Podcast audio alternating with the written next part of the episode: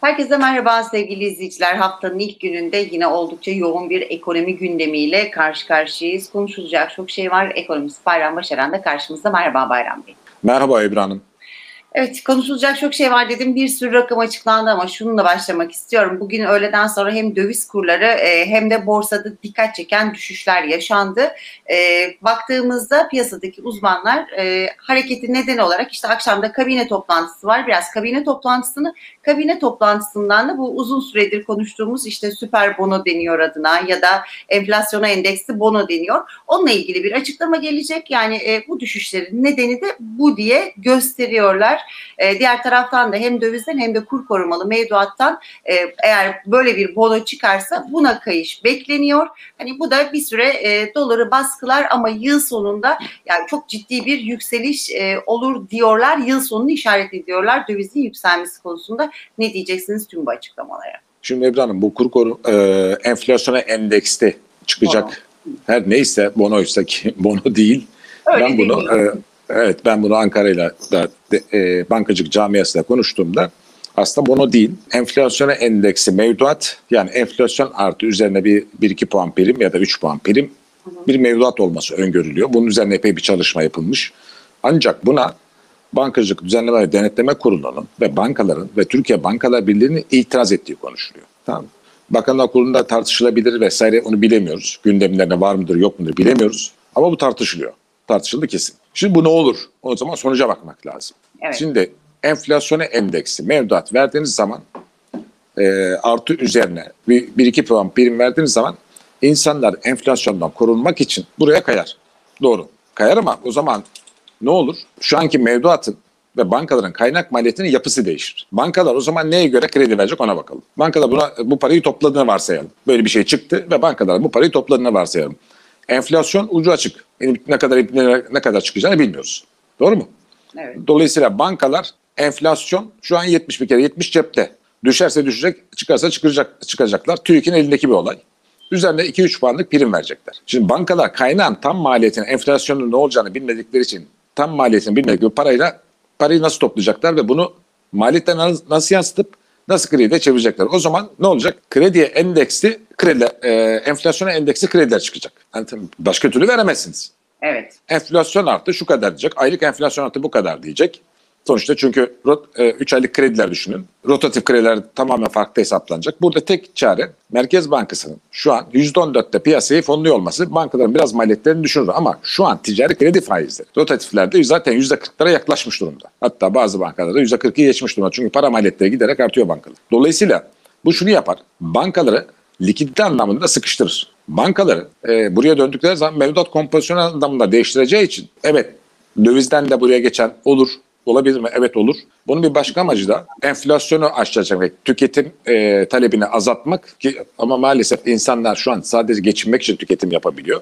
E, dolayısıyla tüketim enflasyonunda çok bir şey olmaz. Maliyet enflasyonunu aşağı çekmek lazım. Bu anlamda da dönüp dolaşıp yine bankaların para maliyetine, fon maliyetine geliyor. Bu fon maliyetleri yukarı çekeceği için kısa vadede bir şok etkisi yapsa da, kısa vadede dediğim yani ilk çıkışta bir hafta on gün yapsa da daha sonra bankaların ve şirketlerin maliyetlerinin artacaktır. Bu şirketlere çok ciddi yük bindirecektir.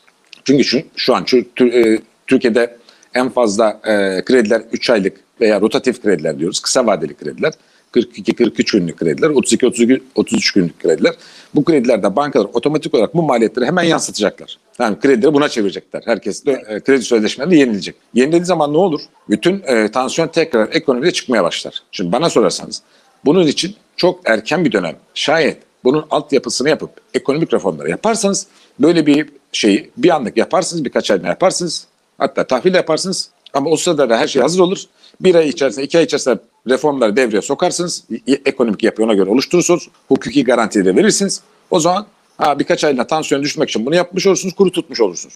Ama, ama bizim derdimiz, çalışma. Ama şimdi bakın ekonominin derdi şu an kuru düşürmek değil. Bunu anlatamıyoruz. Kuru tutmak ekonominin derdi değil. Ekonominin derdi enflasyonu düşürmek. Bunun için de maliyetleri düşürmen lazım. Ama ekonomiyi yönetenlerin derdi kuru düşürmek olduğu evet. için. Bakın Amerikan Hazine Bakanı Janet Yellen ve Avrupa Birliği ne yaptı? Dedi ki bizim dedi şu an maliyetleri düşürmemiz lazım. Şimdi bakın devletin de bunun için tasarruf etmesi lazım. Şimdi bakın çok önemli. Devletin tasarruf etmesi lazım diye açıklama yaptılar. Tamam mı? Joe Biden'ın ekonomi baş danışmanı. Hani bizdeki yani finans kurulu var ya, önceki gün toplandı. Onun başındaki Amerika'daki muadili kişi dedi ki bizim şu an devleti tasarrufa sokmamız lazım. Enflasyonu aşağı çekmek için dedi. Çok net. Adam da teşhisi biliyor. Ve bizim de bunu yapmamız lazım. Biz diyoruz ki devlet hiç, hiçbir tasarruf yapmasın.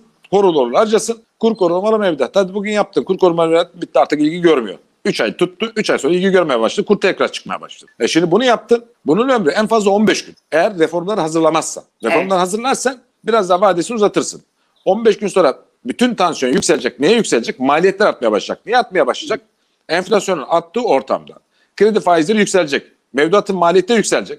Çünkü enflasyonu endeksledi. E buna uygun olarak kredi faizleri yükselecek. Şimdi kırklardaysa o zaman yetmişin üzerinde çıkacak kredi maliyetleri. E peki bu enflasyonist etki yaratmayacak mı? Evet. Şimdi dolayısıyla bana sorarsanız yanlış. Ankara'da tartışılan, yine söylerim, mevduata, mevduatı enflasyonu endekslemek yeni bir enstrümandan. Sayın Bakan'ın herhalde yeni tavşanları piyasaya süreceğiz dedi. Şapkasını tavşan piyasaya süreceğiz dedi. Demek ki bu. Tamam mı? Bu, bir, bu ayağı var. İkinci bir ayak şeyin de sigorta, kurumsal mevduatların da sigorta kapsamından alınması. Yani T M S F'ye oradan da para aktarılması şeklinde.